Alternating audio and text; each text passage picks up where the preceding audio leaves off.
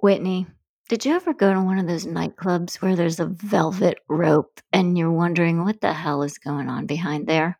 Yeah, of course. The velvet rope makes me want to be in there. Well, we have one now because True Sex and Wild Love now has a subscription called Behind Closed Doors. Tell people what's back there.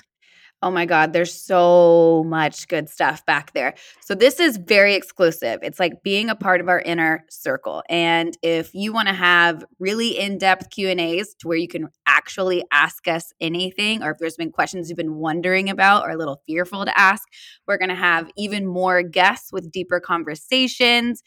And what I'm really excited about personally is the squirting episode, the famous, famous squirting episode with Wednesday. you get to hear it, you get to learn about it. It's it's my favorite episode so far. You don't want to miss it. Just join us behind closed doors. That's where everything happens, and it's worth the subscription fee. Trust us. Trust me, we wouldn't lie to you guys, okay? You know that we put out some good stuff, but this behind closed doors is really going to be mind blowing. See you there. To subscribe, visit bit.ly slash TSWL, like True Sex Wild Love, behind closed doors. Hey, Whitney. Hey. Hail Satan.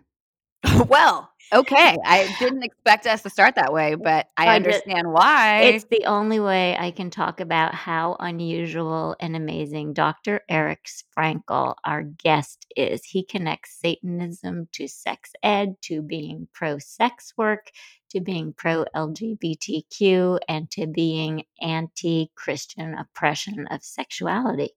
He's one of the most interesting people I feel like we've had on the show and such a great interviewee. Um, he's an associate professor of clinical psychology and co director of the sexuality studies program at Minnesota State University. And he's also a certified sex therapist. He's, wow. He's great and he loves Edgar Allan Poe. So just have a listen. You're going to love this one. Absolutely. Enjoy, guys. Where I'm in the sex positive space, melded social media and sex ed in the funnest, funniest ways it's Dr. Eric Sprankle. Welcome to our show. Thanks for having me. Yes, thank you for coming on. I have been following you on Instagram for a while and reposting a, a bunch of your tweets. And a lot of my friends started following you because of them. And I just wanted to start this podcast off by reading some of my favorite ones so people can understand why I'm obsessed with you. I mean, if they're okay? living if they're living under a rock and they don't already know who you are. All right. So, my favorite one, which I tell people all the time, is by this guy, Pastor John Hagee. Is that his name? Yeah, I don't, it's either Hagee or Hagee. I don't know. One of the two. Yeah. But what he wrote, eh, he tweeted, obedience brings blessings and disobedience brings consequences. And you tweeted back, yes, daddy. just subverting that message and making it so much more delicious. Yeah, he'll tweet that like every six months, and then so every six months I have to say that same joke. I just can't resist. It's just Does too, he, too an easy target. It's such an easy target. Does he ever see that or retweet you, or like has there any been back and forth between you guys? No, there's never been any engagement, which is nice. I've never been blocked, and there's never back and forth. I mean, from his actual followers. Um, yeah, I just have like a not a really a personal beef, more of a professional beef with him, impacting some former. Uh, I think they were yeah former clients of mine back when I was doing clinical work. Really got in their heads uh, with some sex negativity. So this is just my way of kind of lashing out against him, sometimes and, in an adolescent way. And you know, it's it might be adolescent, but I think it's so effective. Is the adjective that I might use. And to me, some of your most effective tweets are the ones that are multiple points, like you literally have bullet points. So I'm going to read one that I loved. It's recent. In case a pastor told you otherwise, casual sex can be healthy. Your sexual orientation is valid. Chastity isn't inherently virtuous. Monogamy isn't ideal for all. Hell's fake. Masturbate. Epic epic. Go ahead, Whitney. oh my God. Right. So here's another one. No need to worship gods, but if you do, at least worship ones who are cool with masturbation. Amen. Amen. I still agree with that. Totally. I absolutely agree with that. And then I do love how you have your midweek reminders. Your sexuality is more than your genitals. The world doesn't revolve around your erection. We always talk about that here. Don't Me too. assume someone wants to see your penis. True. And eat some vegetables. Oh, God bless. Okay, here's one of my favorites from three days ago. Weekend self care can include meditating, calling a friend, baking cookies, unionizing. I love how Eric introduces sort of the radical social activism piece into sex positivity. Mm-hmm. Oh, thank you. I appreciate that. Yeah, Twitter has been uh, a fun outlet for me for the past, I think, eight or nine years. I've been on it, just kind of tinkering around with some random thoughts that pop up, and then being able to try to, as concisely as possible, write them down and get them out there. And then people have migrated your tweets over to Instagram. You have a big Instagram presence as well. And I wanted to ask you about this and get you to talk about this a little. Can you talk to us about how you came to sex ed, first of all? And then how did you latch onto this idea that social media was a great niche for you? Because I know it's a little bit looked down on in conventional academia sometimes. Right. Um, my interest in sexuality education and just being a sexual health professional really didn't get on my radar until my second year in college as an undergrad. And I took a human sexuality class at the University of Cincinnati. is is one of the most popular classes there, which they tend to be. Um, I was in there with I think like 450 like other students in just some large auditorium, mm-hmm. and everything that I thought I knew about sex was either a very watered down version or just flat out false. Um, so not only was it very illuminating and eye opening to get all this factual information about sexuality, um, just kind of seeing my professor up there and that this was his area of specialty as a, a psych professor, that just also really opened my eyes to another uh, career tra- trajectory. And it was ever since then. So that would have been like 2001, 2002, something like that. Um, that would that's what sparked the interest. And I know that you and I are similar in that in an age where people there's a lot of personal confession and talking about personal lives. You and I really don't do that um, much at all. But right. could you talk to us about, you know, was there an opinion in your family about you focusing on sex, or was there pushback, or was there something about your family history that made sex, you know, a topic that was interesting to you? How did you other than that the topic interested you in college was there some you know personal thing um, in your life that you think has made you uniquely open about sex yeah not really um, i joke with that with my parents my parents actually joke with that with me um, that direction um, that there must have been something in my background that would have led me down this path um, but no, there, there wasn't. I didn't grow up in a an uber like sexually repressive Catholic household. I grew up Catholic, but it, we were just kind of your run of the mill Catholics going through the motions. It wasn't like this kind of air of sex negativity hanging over me the whole time. And it wasn't the opposite either. I wasn't raised by hippies where sex was openly talked about. So pretty much typical for most people where it just wasn't talked about much. Um, so that created a, its own taboo but nothing remarkable. I think what really attracted to me was the nature of sexual politics because I've always been interested in like social justice and political activism dating back to like high school and then just the intersection of politics and sexuality and how so much is regulated at the state and federal level um, that just really kind of piqued my interest um, so it really was I'm sorry for all the marriage and family therapists listening out there, but there's really not a family systems origin to some of this interest that I have.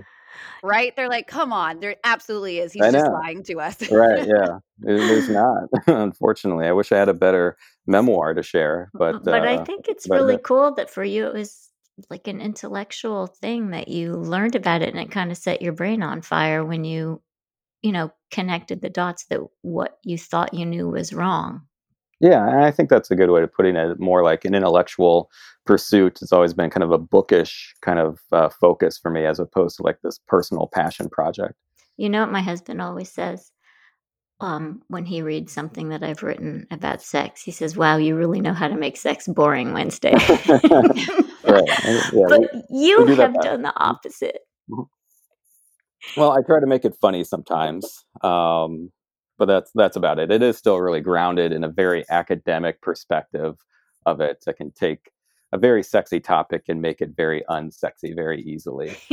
Um, so I at least try to punch it up a little bit with some humor here and there. And I really like that because I feel like sometimes the topic of sex can be so serious because there's so much ta- taboo around it. We shouldn't be talking about it. We should be doing this. And there's like everyone has their opinion about it. But I, that's what I really enjoy about your work is that you do have humor and you kind you make it fun and you kind of make fun of things, which is enjoyable for me.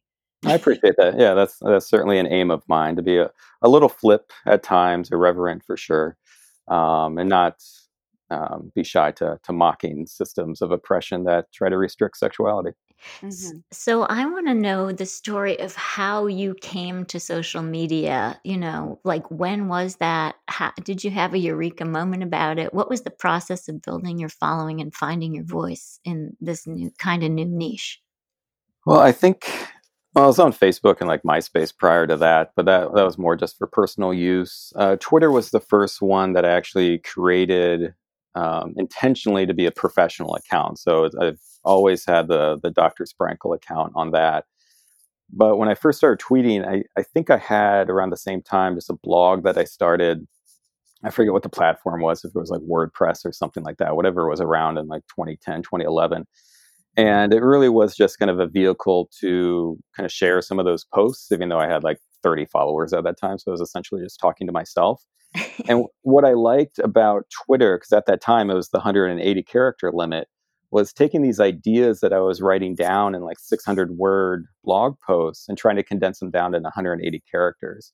And I actually really enjoyed kind of that um, that challenge and that process of being as concise as possible, getting it uh, when when every literally every letter matters to try to get it your point across in 180 characters um, that has always a- appealed to me. And even when they Twitter opened it up to whatever it is now, like double that 260 or something, it is still I view it as kind of like an art form of uh, a challenge of to be as concise and succinct as possible, but still get your message across without much ambiguity. And there's a real art to it. I mean, you know, like you said, now we have more characters to work with, but I think even now, eh, you know, there's just such a an individual signature to people's tweets. And yours really stands out, like Whitney said, um, for the humor, for the information, and for the subversiveness. Um, and I'm always curious about what happens to people who have academic credentials and clients. And, you know, has there been pushback? Do people think it's not serious enough to be on Twitter? Or have you found that people you know, are inspired and admire it, or what's going on with that for you? Uh, typically positive. Positive for interactions with students who may come across uh, one of my accounts, um, or if even if they don't follow me, that they may have seen one of my tweets screenshot and then post on whatever platform that they're on. Um, that's always been a positive reception. Um, I think from the perspective of the higher ups in the university food chain, the administration, they probably don't care about it too much. Uh, care as in like they have a negative view mm-hmm. of it because yeah. they only are aware of me on social media when somebody's complaining.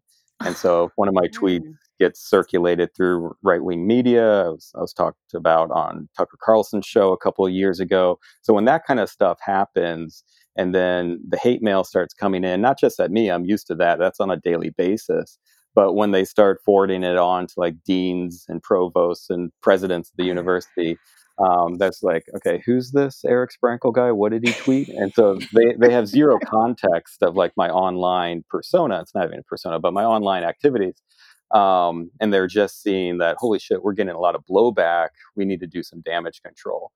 Um, but I'm not tweeting anything that is like fireable or anything. I'm, I'm, very mindful that this isn't a personal account. It has my professional identity attached to it. I'm certainly not a spokesperson for the university, um, so I'm not speaking on their behalf. It is still personal in that way. Um, but students, again, and even like other faculty, they like it. Higher ups, they would probably prefer I just kind of went offline for a while. just deleted your account. They're like, we love account. you, but yeah. let's go ahead and shut down your social media, huh? right. Yeah. but I actually like to hear that one that your students really enjoy it because I know if I were going, you're at Minnesota State University, right? Correct. If I was there, I would be the student that's like setting my alarm to get into your class and like finding ways to make sure I had a spot, even if I had to knock someone out or something. just get into Dr. Sprankle's class. I would just have to be in there. Um, is there just a long line and like a waiting waiting list for your class? Uh, sometimes I I teach um, an undergraduate psychology of sexual health. That's a popular one, usually open to 50 to 100 students. That usually fills up quickly. Um, and then some other classes that I teach, yeah, I mean, they, they fill up quickly, but we're in the psych department. Our classes fill up anyways. Um, we usually all have some sort of wait list. I think what's nice with me that I don't teach the required core courses. So all of my courses I teach, unless someone's a sexuality studies minor, then one of my courses is required for that. But otherwise, all my courses are electives, um, and so it it is reinforcing to see that even my elective classes that they don't have to take this for any reason other than they want to um, is reinforcing um, for that, and, and it's also nice for I think not only the university but for the student because if there are individuals who don't like what I tweet about, I wouldn't want that student to feel uncomfortable being in my class, even though I don't talk about half the stuff that I tweet about, more on the political side of stuff, the anti religious stuff. That's not in the classroom, that's just online stuff. But even with that, sometimes they get they can get a, a sense of you know what my beliefs are or the lack thereof and I wouldn't want to teach like Psych 101 or research methods, which all of our students have to take if they would be uncomfortable with that. So it's nice that I already have like a self selection bias of students signing up for my class just because they want to, not because they have to. It's mm, funny. Yeah. And I love that you um, can on Twitter let people know kind of what they're in for if they're taking one of um, your elective classes that are about your areas of special interest in sexuality and anthropology we call that honest signaling. Yeah. you know they can they can see who you are on twitter get a sense of that and make a choice. I would hate um, for anybody and we have interviewed sex researchers and experts who really um, have a hard time teaching what they want to teach in the classroom and twitter helps them um, you know be able to communicate those messages. Yeah absolutely it's great that you're that you're using both. So you don't just teach and tweet. You're also a certified sex therapist, right? So do you have a private practice? I don't. I, I go in and out of a private practice. I have office space available to me um, in town, but other than uh, let's see, when was this? I think last fall, fall of 2018, when I took a semester sabbatical uh, to go back into the full time or at least part time clinical work. Um, I, I, don't do clinical work regularly. I, I, just keep my license active and that AASECT certified sex therapy thing active. It's a nice like safety net in case I get fired today, and I can like hang out, hang a you know a sign out saying like I'm, I'm open for business as a therapist but no, it's it's certainly way way on the back burner, and I just kind of go in and out of it as as time allows. But okay. I haven't done full time clinical work since my postdoc back in 2010. So if people wanted to work with you as a sex therapist, they can't do that, but they can get some great um, input from your Twitter about your right. thoughts about what helps. I'm curious um, about you know thinking about you teaching and having had a clinical practice previously I wonder if you could just tell us, you know, maybe the one or two biggest concerns that people bring to you about their sexuality. I'm just imagining I was an undergraduate. I'm imagining being your student and what I would want to say to you in office hours, what I would want to ask you, or, you know, what what has your experience with that been the most common preoccupations or worries that people have? From students or from clients when I used to? I think both would be great both. to hear. Yeah, so from clients, it, it kind of clustered into pretty distinct areas. With with students, it's a little kind of all over the place as to what they're most interested in and what they have questions about, which is nice. uh, which I can cover all in my lower level sexual health classes, where it's just essentially a remedial course for the, the poor K through 12 sex ed that students get or don't get any. Um, so I kind of cover it all uh, for them. But when I was doing clinical work, what I noticed with clients back in my postdoc years, it was it was definitely what would be considered um, quote unquote uh, sex addiction. And what I mean by that, when I put it in quotations, was because they weren't actually like addicted to sex. They didn't have hypersexuality or anything along those lines. It was just that essentially at the core of it, well, you had two two camps. The the primary camp were people who were anxious and or depressed and had mm-hmm. a difficult time communicating their sexual needs to their primary partner, which is typically a spouse. Mm. And so they still had sexual needs. And so how they um, met those sexual needs was typically through online pornography after their family went to bed. Mm. Eventually, mm. they got caught, and now they look like this sex addict just because uh. they have this, you know, mile long, uh, you know, internet uh, browser history of all these porn sites. And the betrayal there was the secrecy. It definitely has less to do with the sex. And so that was the the primary concern that I saw during those mm. post postdoctoral years were couples coming in with labeling one partner as a sex addict. And it was kind of the work then was untangling all of that of like what you were doing, masturbating to online porn, that's not the unhealthy issue. The unhealthy issue was not being able to assert your sexual needs, to do things with privacy, but not secrecy. And so that was a long process to get these unassertive, very, very passive, a lot of times anxious and depressed individuals to live a more sexually healthy life. Mm. And what does that process kind of look like? So, if people are listening to this thinking, "Oh my God, that's me," what mm-hmm. are some of the things that you would recommend that they would could do themselves, or questions that they could ask themselves or their partner to kind of start that process for them? Well, this this work was often like a year plus in therapy. So mm-hmm. unfortunately, there's not you know a magic wand uh, that can you know reverse course for folks uh, pretty easily. But what was at the root of it, it was just fi- finding these routines that these individuals would find themselves in of engaging in behavior that was secret and potentially detrimental to their relationship. Detrimental just because it was secret. There was nothing inherently wrong with what they were doing or unhealthy with what they were doing. It was just violating the relationship contract, whether that was spoken or unspoken. And so it was just bringing that to the surface and finding the patterns which they would engage in these behavior these behaviors secretly and what what what were the precursors to that? Was it stress at work? Was it having a fight with your spouse? And then you would engage in these behaviors, which were serving as a coping mechanism. And then it was the coping mechanism that was actually getting this person in trouble.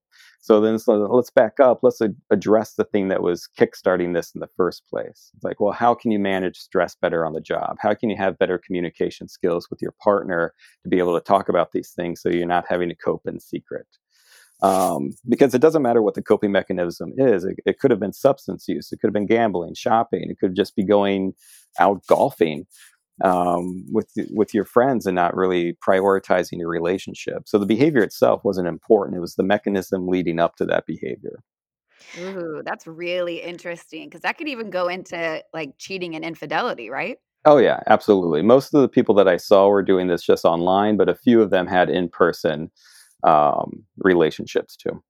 Mm-hmm. Can you speak a little bit to two things? Because we hear this a lot. A, um, a lot of experts tell us, you know, the term sex addiction is really misused, and as is the term porn addiction. Mm-hmm. Can you clarify that for some of our listeners who might hear the terms, you know, bandied about and, you know, they are sure. pretty misused? Yeah, they are misused um, and misunderstood my beef with them is not really that sex can't be addictive. I'm sure at some point we'll have the research that kind of shows more of a neurological mechanism that drives sexual behavior even compulsively. So I'm not dismissing that possibility. What I dismiss and critique is how it's treated uh, uh, within the sex addiction model. And how it's treated is viewing the sexual behavior as the problem and therefore abstinence or abstaining from the behavior as the solution is very sex shaming. Mm-hmm. Whereas mm. if we can admit that can somebody somebody's sexual behavior become problematic for them? I think we all can agree that that could be the case. Sex can become a problem Mhm. for for us in a variety of different ways. Mm. But is it the behavior itself, what they're doing, whether it's masturbating, interpersonal sex, looking at porn? That's usually not the issue. It's the relationship that they have with that behavior that's the issue, and that's becoming unhealthy. And so it's modifying that uh, unhealthy relationship to more of a healthy one as opposed to just eliminating and abstaining from the behavior. And that's the critique with sex and porn addiction, at least for me, is that usually those who operate within that language of that addiction language will take more take more of a like a 12 step abstinence kind of approach to their behavior and view like even like masturbating as like a slippery slope to whatever quote unquote sex addiction that they have Right. And I think, you know, to your point, so many people might enjoy porn, enjoy it a lot, mm-hmm. and worry that enjoying it this much must be that porn is addictive because they like it this much. And it really impinges on their ability to enjoy it and Yeah. get the good things from it.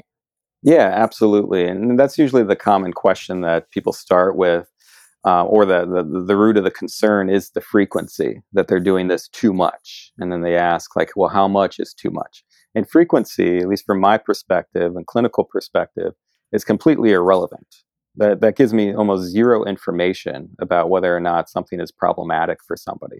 I want to know if this is personally distressing to you. I want to know if this is interfering with your life in some way and something can interfere with somebody's life if they're doing it once a day um, and somebody who's doing it 10 times a day may not have any distress or impairment in their life. So frequency is not the, the greatest guide.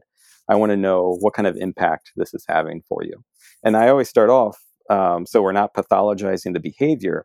I ask so if somebody's looking at porn and they're concerned that it's they're, they're doing it too much or that's creating problems in their life i always start with okay how can you look at pornography and masturbate in a healthy way. What do you think that would look like? And then that's where we start a blueprint to engaging in these behaviors in a healthy way and start modifying the unhealthy mechanisms that they're engaging in currently.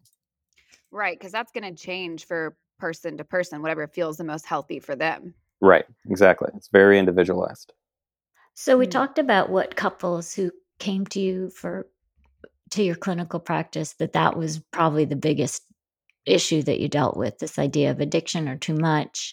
And can you tell us about your students, you know, what's preoccupying them or, you know, what's really important to them when they come to you to talk to you about sex? this makes me laugh because I can only just wonder if I was back in college what I would be asking oh, you. Oh, I have my questions. My 18 year old Wednesday Martin has some questions. Oh, Lord. Yeah, I, I do that um, usually on the first or second day of class. I'll pass around, you know, a stack of note cards and just have them write, you know, one, two, three questions on it anonymously that they turn in, and I'll try to answer those questions throughout the semester if it fits nicely into one of the lectures I have planned. And reading through those that that stack of of note cards is really eye opening of you know the problems with K through 12 sex ed and the lack thereof because these are things that should have been addressed at like the fifth grade level for some of the things of focusing on anatomy and then Wow. just how bodies function. Um, a lot of questions about STIs that are just fueled from scare tactics that they've been taught their whole life. Um, so it's it's a lot of just like little things um, that can that should have been easily corrected a long time ago.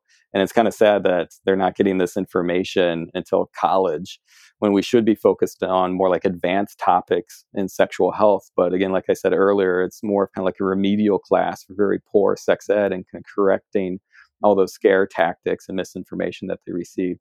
So it, it's very minor, minor stuff, but uh, at the same time, it's it's very sad that we do, as a culture, have this ignorance uh, about sex that we carry into adulthood.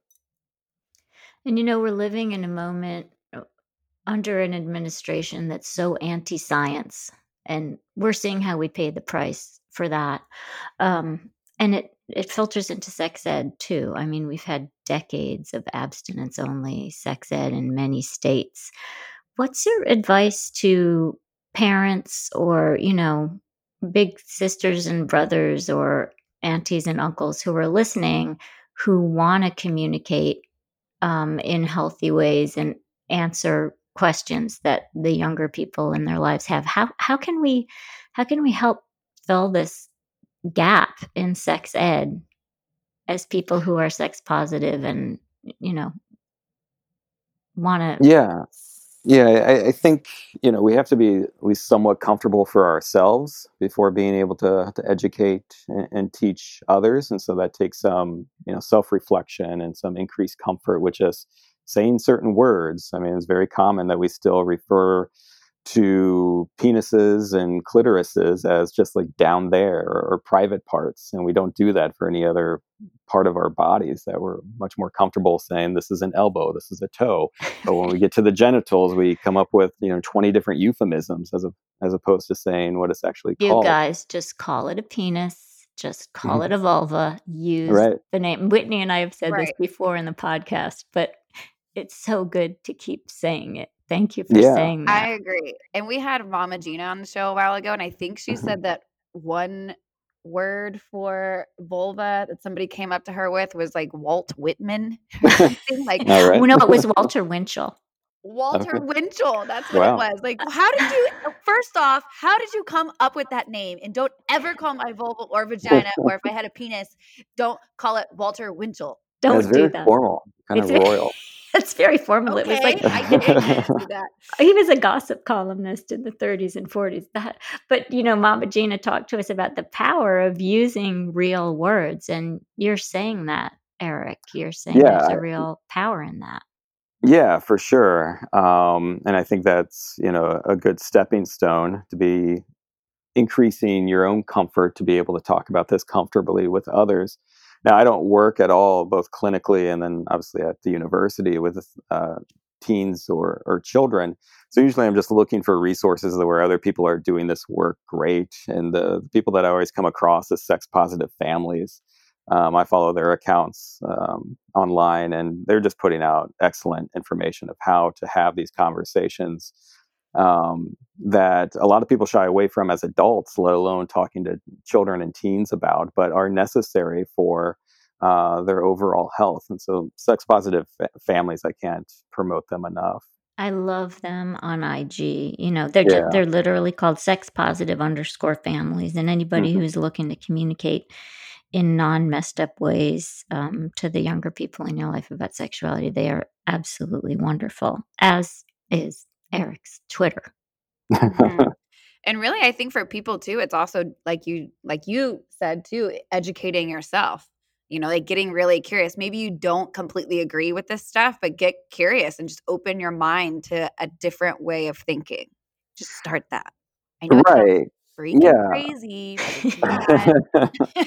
right. Like I always say that all of us are very egocentric with our sexuality. And that takes a lot to, to recognize and to kind of keep that in check that what turns us on personally, we think is universal, and what turns uh, us off personally we think is universal and so that's i think where we can get easily into like these knee-jerk reactions to some atypical types of sexual interests and behaviors or paraphilias and thinking that it's gross or offensive or unhealthy or even deviant just because it's not for us mm-hmm. and that's just we think that sexuality revolves around us and it's not so I, I think as any kind of educator whether you're a formal educator or informal just in your family unit um, to recognize that everybody's going to be a little bit different and what does sexual health look like for this person specifically?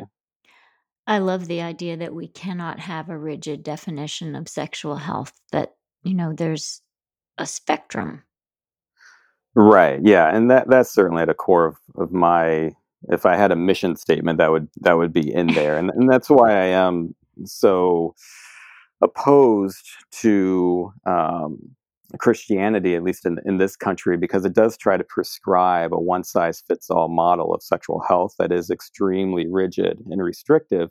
And that's great if you fit into that and that aligns with your sexual values. But we can't delude ourselves into thinking that 300 million people will fit into that very narrow definition of sexual health. And so mm. when it gets legislated, so it's not even just critiquing a religious belief, it's that that religious belief is institutionalized in this country and even institutionalized within our laws, that that's where we need to fight back against. Um, against that uh, oppression and loosen up that definition of what sexual health means. Amen. Amen. And you know, I've always been curious um, about this about you, Eric. You just told us, you know, in the beginning of this interview, you were talking about how you, I can't remember what you said. Did you say run of the mill Catholic or no big deal Catholic? Right. yeah, the, just going, going through the motions Catholic. Going through the motions Catholic. Mm-hmm. I love that. That describes so many people who are Catholic. so, right. what was it that galvanized your feelings that you had to take a stand about religion? Because it wasn't that you were um, bludgeoned uh, with anti-sex Catholicism as a kid. You're saying, but right. but something brought you to this point where you said, "I really have to take a stand against um, some of the ways Christianity is misrepresenting sexuality and guilting people." What brought you there? I don't know if there was a defining moment. Um, again, this is one of those things where people expect something in my my past of something pretty remarkable. I know certainly from those within the kind of conservative movements think that I had a, a very traumatic experience within um, my uh, faith growing up, but that wasn't the case. Oh, I mean, it was just it was just something that we we went through. Like we yeah we say a quick little prayer before dinner. I had a I was a good little Catholic boy by having a rosary and a crucifix in my room, and we went to mass every Sunday. I looked forward to going Dunkin' Donuts afterwards. so that was the highlight. Um, Praying and donuts. right. Pretty good. So that's what I remember the most. Um, donuts so, might get me to go to church. I know. Yeah, there's a lot of ways to, to, to, hook me back in, and, and Dunkin' Donuts would be one of them. Um, but when I stopped believing, I think I was around like 15 or 16. It, it wasn't like this huge falling out of my faith. It just kind of fizzled, and like, yeah, I don't buy this anymore. And it didn't really change my life. My parents were still supportive. I still had to go to church with them. I just didn't buy into it anymore. Um, I still had the same friend unit, so I wasn't in like this insulated kind of evangelical group that I, I hear a lot of people are, and then leaving that is very isolating and, and traumatic. So I didn't have any of that. Um, so I, I, think this would have been you know mid to late 90s, and just kind of focusing on some of the, the LGBT rights movements that were going on uh, back then, and just seeing how that was being fought against, and that never really made sense to me. Um, and then recognizing that, oh yeah, there's a lot of these religious institutions are, are fighting back, and that makes absolutely zero sense. And then you start seeing, well, reproductive rights has the same kind of battle. Even sexually explicit um, media, whether it's just with television and radio all the way to, to pornography, they have the same kind of battles.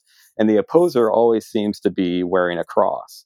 And so then it was just kind of like, oh, every kind of angle of an institution trying to police and control your sexuality in a very arbitrary and illogical way is coming from institutionalized Christianity in this country.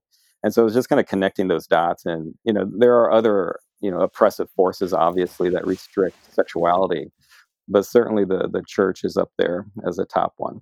You know, you've you've been so astute as you said at connecting those dots because i think a lot of people who follow you on twitter it might be the first thing the first time that they're noticing that being anti-sex um, being anti-lgbtq being um, you know anti all the things that you enumerated that those that those are all linked right right uh, um you there's another dot uh, that you connect that I really admire you for. You're um, very big in the space of pro sex work worker therapy.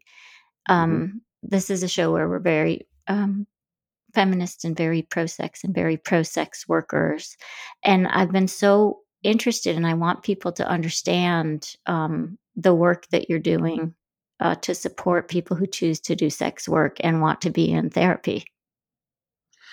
Yeah, so my involvement with um, sex workers' rights movement, both on an activist side as well as an academic uh, side and clinical side too, uh, was always wrapped up with uh, my partner's involvement with the Sex Workers Outreach Project. She used to be there, used to be on their board, and also was their vice president at a time. And so that that was really my introduction uh, to this in any type of like serious manner.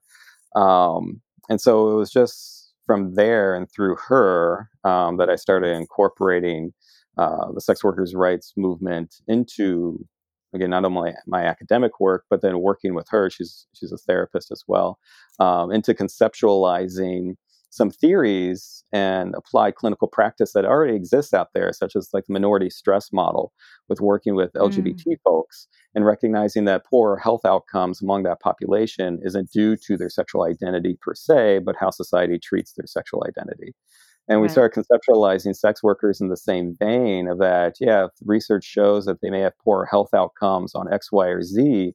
It's not necessarily the work per se, but how society treats the work and how it's criminalized and stigmatized.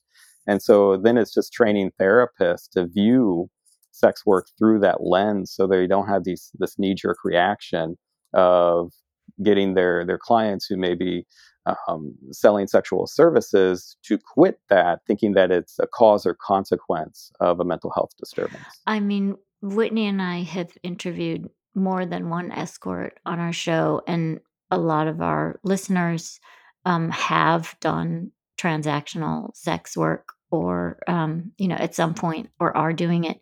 And one of the things that we hear is people telling us that they go to a therapist and the therapist presumes pathologizes them straight out of the gate and presumes mm-hmm. that if they're doing sex work something's wrong this person is broken and we also hear that from people who um, are committed to consensual non-monogamy right that that they can go trusting you know trusting that they'll get good psychotherapy and good support from somebody neutral and then they go in there for psychotherapy and they're told, okay, well, this can't work and it means that you're wrong or you're broken. And you've really helped um, tell clinicians that they can't make these assumptions. I want to thank you for that. Sure. Yeah. Um, yeah. Mental health as a field does not have a good track record or history of dealing with sexuality. Um, Whoa, hold on. That was such know, a that was, I know. I'm saying the pretty controversial stuff right now. There's so. the headline. Could you say that again? Because people need to hear that. that. No, I mean it's true. I mean, like I, I, teach adult psychopathology to our grad students, and you know we teach out of the DSM. I want them to learn how to be uh, be able to diagnose people when they're practicing. But there's always this huge asterisk next to it of we have a bad history of treating individuals and mm-hmm. especially mm-hmm. true of, of, dealing with anything related to the sexuality that deviates from that very narrow and rigid sexual norms that we were talking about earlier. And so, you know, obviously this had a history of pathologizing homosexuality as being a, a mm-hmm. mental illness. The fight right now of what to do with gender dysphoria still being in the DSM it's not called gender identity disorder anymore. It's gender dys- dysphoria. Mm-hmm. But even its inclusion, even in some capacity, can still be pathologizing. You see this with BDSM and kink behaviors, any other types of atypical or unconventional types of sexual expression. And like what you said with polyamory, and uh, consensual non-monogamy that can easily get over pathologized and especially female infidelity right i was yeah. shocked when i reviewed the literature and interviewed experts i was shocked at how many of them presumed that male infidelity was normal and female right. infidelity was pathological. Amazing. Absolutely. Yeah. And this goes back to training therapists because uh, I've been going like in my doctoral program. So, like five years, well, it was four years of classes, then an internship for a year. So, those four years of classes, I think we touched upon sexual health or sexuality maybe for 45 minutes oh, covering God. the sexual disorders in a psychopathology class. Wow. And that's it. And I know med students get uh, similar training that is it's very very short. Um, and very so short. all these yeah all these helping professionals that we think are experts at physical and mental well-being that may be true but that is in the absence of sexual well-being and they mm. still can be um, kind of inflicted with the, the same sex negativity that just permeates our entire culture. So it takes a lot of additional training for therapists to kind of recognize that and overcome that and making sure they're not perpetuating these same sexual stigmas um, in their practice. And do you think that that's changing now? Like are they becoming more open to learning about that? I'm a pessimist so no. Uh, everything has kind of really black sunglasses on right now. But um, okay. Yeah, but that, that's just me. You're at home. No, I, I I think it, there is improvement, um, and, and there will be continual improvement, but it's always going to be a push. It's never going to be that oh everything's great now, everyone's welcoming this with open arms. It is always, um, at least I, what I expect in my lifetime, always going to be a fight to make sure that people are being educated uh, with in regards to sexuality. Do you Wow. get tired of fighting? Uh, yes, but I, I, I don't really know any other way. So this is so it's kind of like I get tired of living would be the same thing as like I, I get tired of fighting. Um, yeah, But it is a lot of it is a drain. It is a lot of fighting. Uh, it's I think it's frustrating sometimes when I'm fighting some basic things that shouldn't even be part of the conversation right now. And I, I try to like manage that as best as possible. I mean, social media is great, but it's also a shit show Right. and like i have my settings uh, especially on twitter in a way that i don't see a lot of the noise that's getting thrown in my direction uh, because Great. that would just be like too much to handle looking through my notifications Right. um, but when it when it's there it's just like are you serious and Yeah. it's like they're they're not even at the same like intellectual table they're they're at a kids table They're uh, at the kids' table of sexuality. They- are and it's like trying to debate a creationist. It's like what? Where do you even go with that? You Yeah, can't. Where do you And go so- with that? yeah and so you just have to have to ignore um, a lot of them and just keep pushing uh, for those who are capable of learning.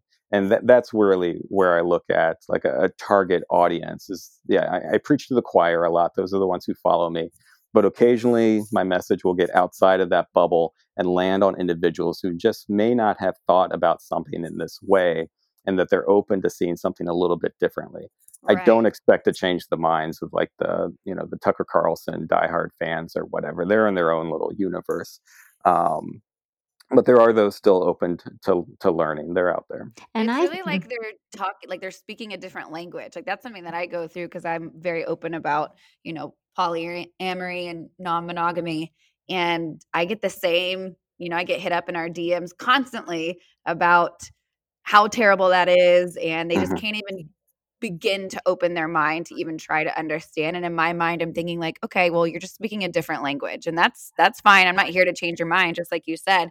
But I'm hoping that maybe I could just plant seeds that people can just be more accepting. Right. Yeah, and that's the best that you can do. You can Mhm. put your message out there, and it's going to land on the people that it's going to, to land with, and it's going to resonate with those who are open to it. And that also helps me kind of deal with my own like neuroticism with perfectionism and stuff of like, why doesn't everybody love me? Why don't I get 100% like approval with Right, stuff? right. It's like just my very existence of being a sex educator, regardless of what I'm talking about. I probably have half the country hating me and hating that the fact that my job exists. and yet that- and yet the ripple effect is huge like i'm just thinking of your academic work right like in terms of your writings about say sex work or affirmative therapy just one example of Mhm. what you do i have seen the ripples of that i have seen how your academic thinking about that and your activism about that hasn't just galvanized people who work in the transactional sex space but i have seen through work like yours that therapists have to up their game. They have to educate themselves. And then I've seen that there's a ripple down effect. I mean, I do think that you're having an impact. And I do think that the sex positivity movement that you're part of, and I, I feel like you kind of elevate the discussion in the sex positivity space with your credentials and um, your passion. But I, I do see you I, I get I get from being on Twitter and Instagram. I know haters really well, but Mhm. I just want to tell you what you already know. But we want to tell you that we see you having a big impact. Well, I appreciate that. Um, again, like my perfectionism, I can lose sight of that and kind of focus on things where I don't think it's landing well or I'm not doing enough. Um, so I'm definitely appreciative of that of that feedback. I mean, that's called being human, right? We, we all yeah. do that. We could have the best week ever, and we're just gonna pinpoint exactly what we fucked up on. Or Yep. that one that one bitchy DM among seven hundred that we we probably get so many DMs that we don't even see Yeah. one tenth of the really positive ones, and then there's that shitty one where somebody's shitting on your work. Right, Right. yeah. your craw. Okay, I know one of your therapies for this, Eric. I know one of the Mhm. things you do. You Okay. love horror movies, and you Yeah. and you love Edgar Allan Poe. I do. I want to know more about both of those things. Yeah, so that has had just a lifelong presence in my life. Um, Like gothic. but the gothic stuff, yeah. Um, so I was a little little kid um, in the early '80s, and the best I can pinpoint of like if there was a moment that was kind of defining for me were for some of these interests, it would be when the Thriller music video came out. Um, You guys, if you haven't seen it, just Google Michael Jackson Thriller and watch it right now. I don't know how young you are, but you need to see it. Also, Yeah, if you haven't seen it, what have you been doing with your I life? know. It's Are like you one of the best even music videos ever. right. So the combination of like the werewolf transformation and then the zombies, it freaked me out as a child. I was a young kid, and so like I was scared to death of it, and those like yellow eyes that he had. That that was terrifying, but also I loved it, and I was obsessed with like um, uh, movie monsters and special effects makeup all throughout childhood. Halloween was always my favorite holiday. I loved playing dress up. That's that's why I became an altar boy. It wasn't a, a calling or for faith or for God or anything. I like the idea of not having to sit in the pew for an hour and actually, you know, play dress up and go up on the stage for a while. yeah, wear a freaking cloak. yeah, and so that was great. I was always like inter- interested in that kind of stuff, and so, but you know, everybody watched Thriller and, and listened to that in the early '80s. So why did it stick with me, and and as opposed to other people? I don't know. That that just may be on a cellular level why it stuck stuck a little bit more. But the interest has always been there, and like things relating to Halloween, anything spooky, the macabre. That that that's always been present. And when did you get into Edgar Allan Poe? Because I think Edgar Allan Poe fuses, you know, sex and gothic in these really crazy, fun ways. Yeah, I, I think probably high school. I was introduced to, to some of his, uh, definitely like The Raven and maybe some short stories, and then it, I, I appreciated the at least the aesthetic that Poe put out there. I knew of him, um, and so I knew that you know this is like gothic literature and short stories and horror fiction. And so I liked all that. I didn't really appreciate um, the literature aspect of it, the poetry aspect to it, um, until much later in my life. In fact, probably just over the past 10 years of really going back to those poems and reading line by line and kind of dissecting them. And then on really bored summers, memorizing poems. And so it, I just kind of, I'm always like rediscovering uh, his work. I'm so opposite when it comes to horror movies. They scare the shit out of me. But I used to love the, ex- the Exorcism or Exorcist. Oh, The Yeah, to Exorcist. love that. I used to love horror movies when I was younger, but for some reason I can't even now hear like a theme song or something because then my mind just goes into overdrive of how they're gonna come and chop me up and feed me and bad things are going to happen. The Yeah, Exorcist was legit do. different, but The Exorcist was different. Mhm. But there's so many horror movies. Like now, I'm talking about like the one, you know, the horror movie themes in which women are always getting stabbed for having sex. right, right. Yeah, the punishment. Yeah, very 80s uh, monster movie kind of thing. yeah, like Mhm. how did how did people misunderstand Edgar Allan Poe so much where it became like Friday the Thirteenth, where if the girl has sex, she's murdered? I don't know. I know. Yeah. Yeah, that's why I like uh, some of the more recent horror movies over the past several years have been definitely shying away and getting away from more of those slasher films of very cliche. So I'm thinking like movies like The Witch um, Mm. and Hereditary, things that are like atmospheric and a lot of people don't like because it it doesn't have those kind of cliche jump scares and there's not an identifiable monster um, that is more of just like this eerie mood and you have to be comfortable with that silence that creates that discomfort and really go along for that ride those are the kind of movies that i'm really glad that are becoming a little bit more popular now and they, they, they're certainly poesque for me Those are What's going your into the show notes. Those two are going into the show notes. Yeah. So Yeah, that people can- can, yeah. Yeah, I agree. And if there's one that you could be like, okay, guys, you have to watch this one, what would it be? Well, for me, my favorite movie um, is The Witch that came out a few years ago. I put an asterisk next to that just because it's new. I want to see how how well it holds up, maybe 10, 20 years from now.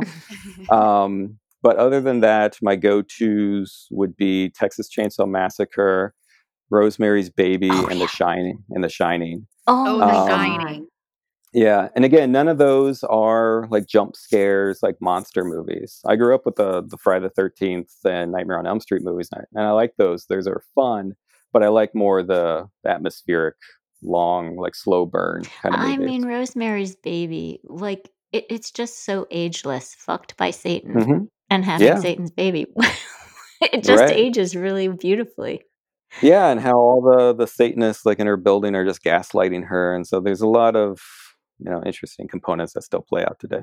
I think that's an interesting little segue because you talk about Satanism as well. And Yeah. can you kind of describe how that shows up in your life or what that looks like for you? Because I don't think a lot of people understand that. Sure. So for me, it kind of always has gone hand in hand with some of my more gothic macabre interests. Um, so with the iconography of Satanism, like the inverted pentacles or inverted crosses and 666, stuff like that, that's always been part of my life through horror movies and heavy metal music and stuff like that. So that's always kind of just been painting in the walls. Um, where it started to become political for me was with um, the activities of the Satanic Temple, where they really took this iconography and this belief system um, into activism and challenging um, Christian supremacy in our country and trying to really fight for more of a secular nation, a separation of church and state. Because people will say that, oh, we're fighting for religious liberty until the Satanists show up. And then uh, it's not really about liberty anymore for everybody. It's just liberty for Christians. Right. And so that's where that's what I like it. For me, Satanism is a nice.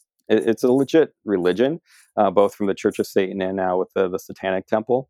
Um, for me, how I view it as it's like a transition step between theism and atheism. I think Satanism needs to be in there to really invert things and to challenge assumptions and to kind of chisel away at supremacy before we actually live in more of a secular world. You know, I think that's such a great example also of the power of language and how it changes.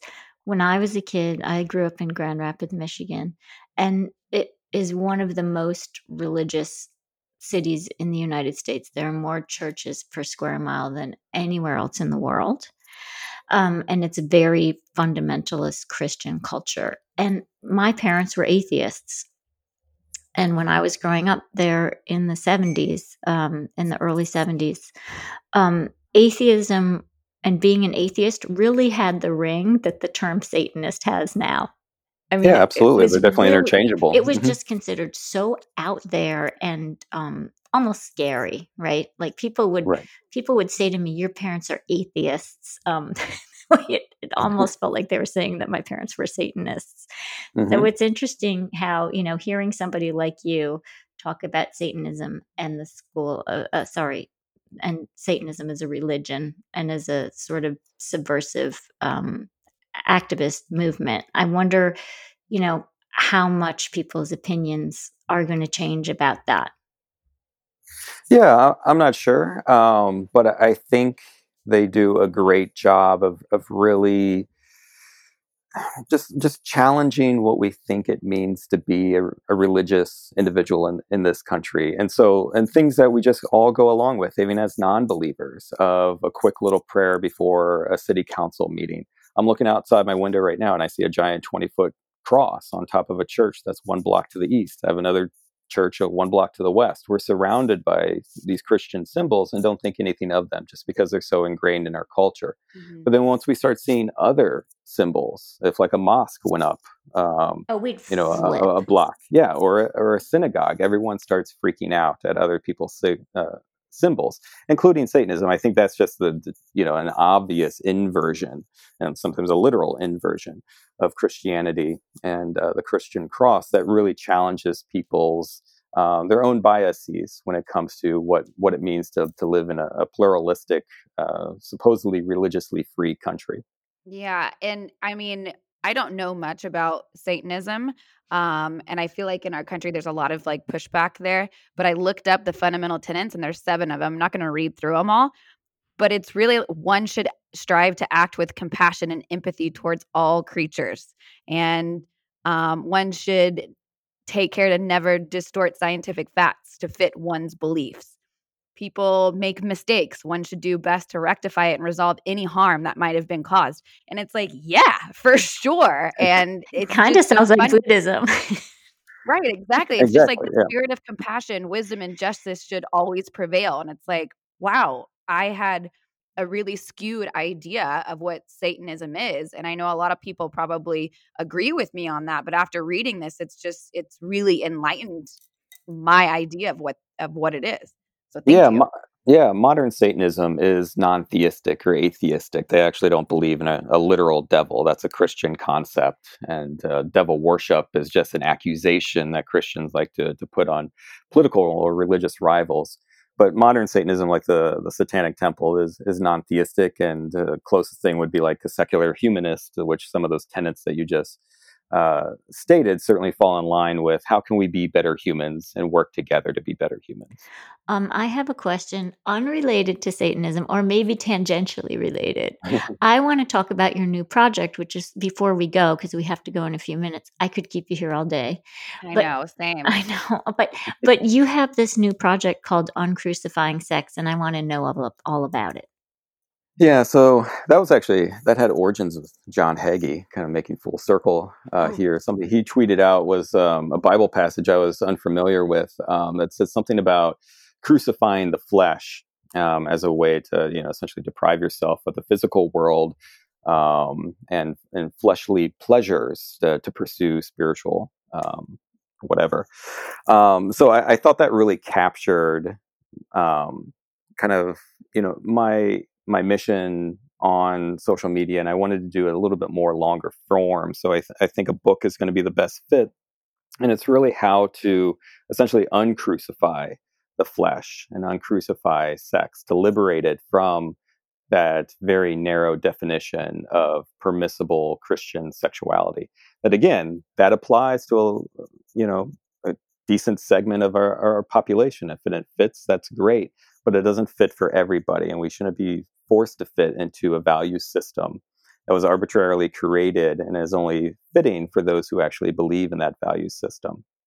So we need to look at how can we establish our own secular sexual values, things that may be based on knowledge and bodily autonomy and consent, and then just having those three basic ingredients, then we can really explore what it means to be a sexually healthy individual for ourselves and that's kind of what the the book idea is, is all about. It's essentially a guide for non-believers like atheists uh, to really liberate their sexuality from christianity and establish their own sexual values. Oh my god the world needs that book.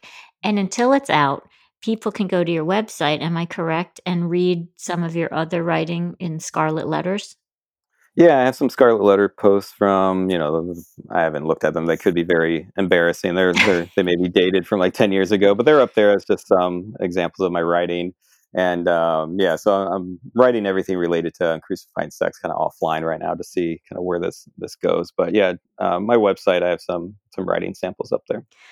And if people want to find you on social media, tell us and tell them how they can do that. I'm at at Dr. Sprankle, um, and I'm just on uh, what am I on Twitter and Instagram. Great. Follow Dr. Sprankle. You will not be sorry, and you will be amused, enlightened. What else? Educated. Educated. you're gonna like, you'll be educated and you'll laugh at the same time, and then you'll send them to all of your friends if you're like me. I know they they turn. It's one of the ways I communicate with people if I want somebody to have a good day, literally screenshot one of your tweets and text it to somebody. Well, I appreciate that. And you also get to see my, my cats occasionally. I like posting that. Oh my God, your three cats. Look for his Caturday mm-hmm. his Caturday posts, right? I love those. Yeah. And they're as, my life. as a cat as a cat lover, I just want to say to you, respect. Yes. uh, I don't have a cat, but I do love cats. So respect to both of you guys. Thank you. we love the pussies. We do Um, love the pussies. Eric, thank you so much for being with us today. Thanks for your time and thanks for your wonderful work. well, thank you. I really appreciate it. Hey, we hope you enjoyed this podcast. And if you did, it would help us a lot if you would leave a review. Yeah, leave a review, subscribe. We want to know how you guys felt about the episode. It really helps us out a lot to continue the success of the podcast and keep spreading our message.